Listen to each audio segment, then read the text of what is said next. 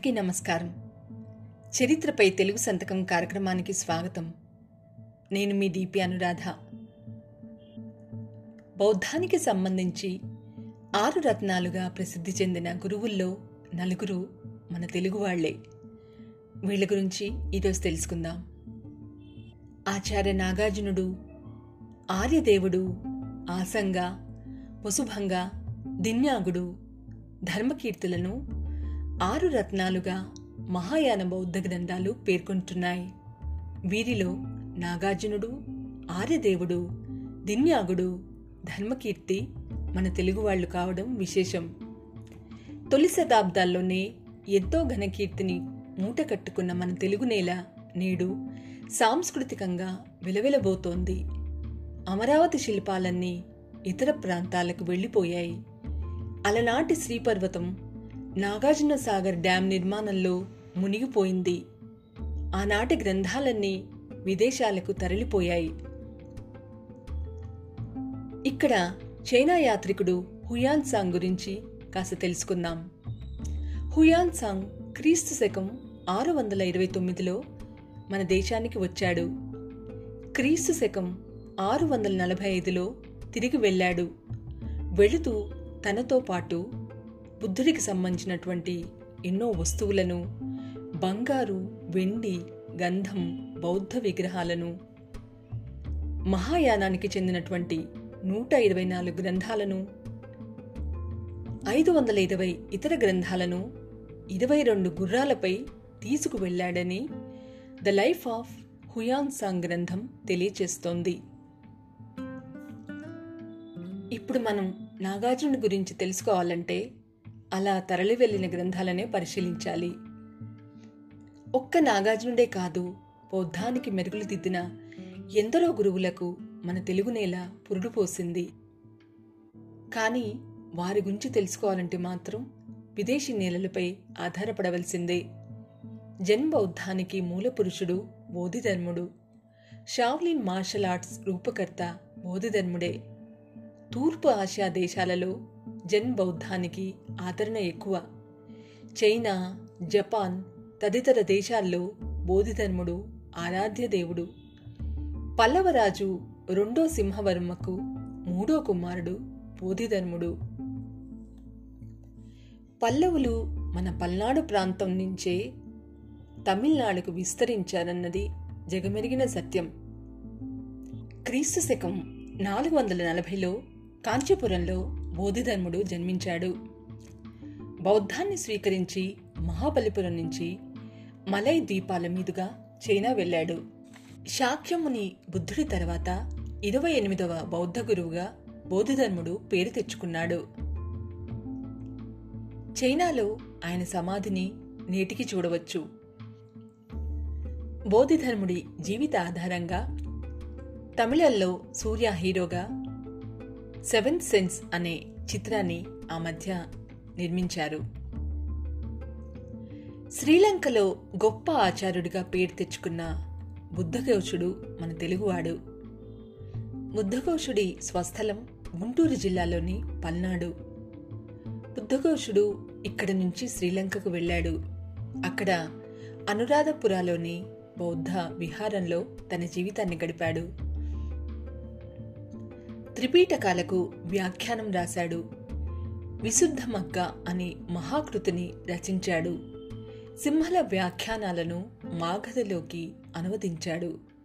బుద్ధఘోషుడికి భిన్నమైన కథనం ఆర్యదేవుడిది. ఆర్యదేవుడు రెండో నాగార్జునుడిగా పేరు తెచ్చుకున్నాడు. ఇతడు నాగార్జునుడి ప్రియ శిష్యుడు. శ్రీలంకలో మహాయాన బౌద్ధానికి ఆదరణ తగ్గటంతో శ్రీపర్వతం వచ్చాడట. గొప్ప మహాయాన కేంద్రంగా పేరు తెచ్చుకున్న శ్రీపర్వతంలో ఆనాడు సిమల విహారం అని ప్రత్యేకంగా ఉండేది. నాగార్జుని కలుసుకున్న ఆర్యదేవుడు ఆయన శిష్యుడిగా మారాడు. ఆచార్యుడి మాధ్యమిక తాత్విక దృక్పథాన్ని మరింత ముందుకు తీసుకువెళ్ళాడు నాగార్జునుడి శూన్యవాదాన్ని సమర్థిస్తూ ప్రత్యర్థుల సిద్ధాంతాలను ఖండించాడు. ఇవన్నీ హుయాన్ సంగ్ రచనల వల్లే తెలుస్తున్నాయి. అయితే దీనికి వేరుగా టిబెట్ గ్రంథాలు ఆర్యదేవుడు దక్షిణ భారతీయుడని పేర్కొంటున్నాయి. ఆర్యదేవుడు ఎలా ఉండేవాడు? నాగార్జునుడు ఎలా ఉండేవాడు తెలుసుకోవాలంటే మాత్రం టిబెట్ లేదా చైనా వర్ణ చిత్రాలపై ఆధారపడవలసిందే.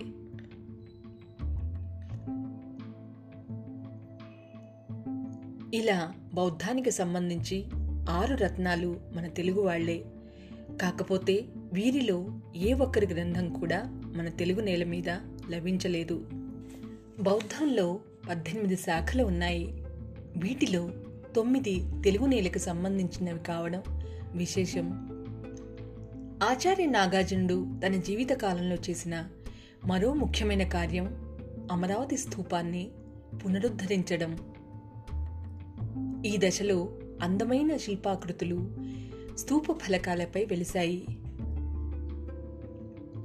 బీహార్లోని బుద్ధగయలోని మహాబోధి ఆలయానికి కూడా ఆచార్య నాగార్జునుడు మరమ్మతులు చేయించాడు.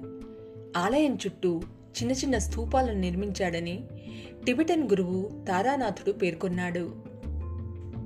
ఆచార్య నాగార్జునుడు మరణం కూడా ఓ మిస్టరీ. అనేక కథలు వ్యాప్తిలో ఉన్నాయి. ఓ శాతవాహన రాకుమారుడు రాజ్యాధికారం కోసం ఆచార్యుని తుదముట్టించాడని కొందరు అంటారు. ఆచార్యుడే జీవితాన్ని త్యజించదలిచి తన గదిలో తలుపులు వేసుకున్నాడని. మరుసటి రోజు తలుపులు పగలకొట్టి లోపలికి వెళితే గదిలో నాగార్జునుడు లేడట. ఓ భ్రమరం అక్కడి నుంచి ఎగిరిపోయింది. ఇలా పుట్టుక నుండి మరణం వరకు ఆచార్య నాగార్జున జీవితం అంతా ప్రహేళికలే. ఇప్పటి వరకు భారతదేశంలో పుట్టిన మేధావులందరిలోకి గొప్పవాడు ఆచార్య నాగార్జునుడు అంటూ జవహర్లాల్ నెహ్రూ తన డిస్కవరీ ఆఫ్ ఇండియాలో కీర్తించారు. అటువంటి నాగార్జునుడి జీవితం మన తెలుగు నేలతో ముడిపడి ఉండటం మన అదృష్టం. అయితే తన జీవితకాలంలో గౌతమ బుద్ధుడే ఊహించని విధంగా బౌద్ధాన్ని నాగార్జునుడు ఓ మలుపు తిప్పాడని కొందరి అభిప్రాయం. అంతవరకు హేతుబద్ధంగా సమధర్మానికి వేదికగా ఉన్న బౌద్ధంలోకి బుద్ధుణ్ణి దేవుడిగా ప్రవేశపెట్టి బుద్ధ విగ్రహారాధనకి ప్రాచుర్యం తెచ్చాడనే విమర్శ నాగార్జును మీద ఉంది. ప్రాచీన రోమన్లలా చైనీయులలా అరబ్బులలా. ఆనాటి మనవాళ్ళు చక్కటి చరిత్రకారులు కాదు. అందుకే గొప్ప తాత్వికుడు బౌద్ధానికి దిశానిర్దేశం చేసిన నాగార్జున జీవితానికి సంబంధించిన ఖచ్చితమైన వివరాలు ఈనాటికి మనకు తెలియవు. అయినా బౌద్ధం ఉన్నంత వరకు నాగార్జున పేరు కూడా నిలిచే ఉంటుంది. వచ్చే వారం మరో అంశంతో మళ్ళీ కలుసుకుందాం. నమస్కారం.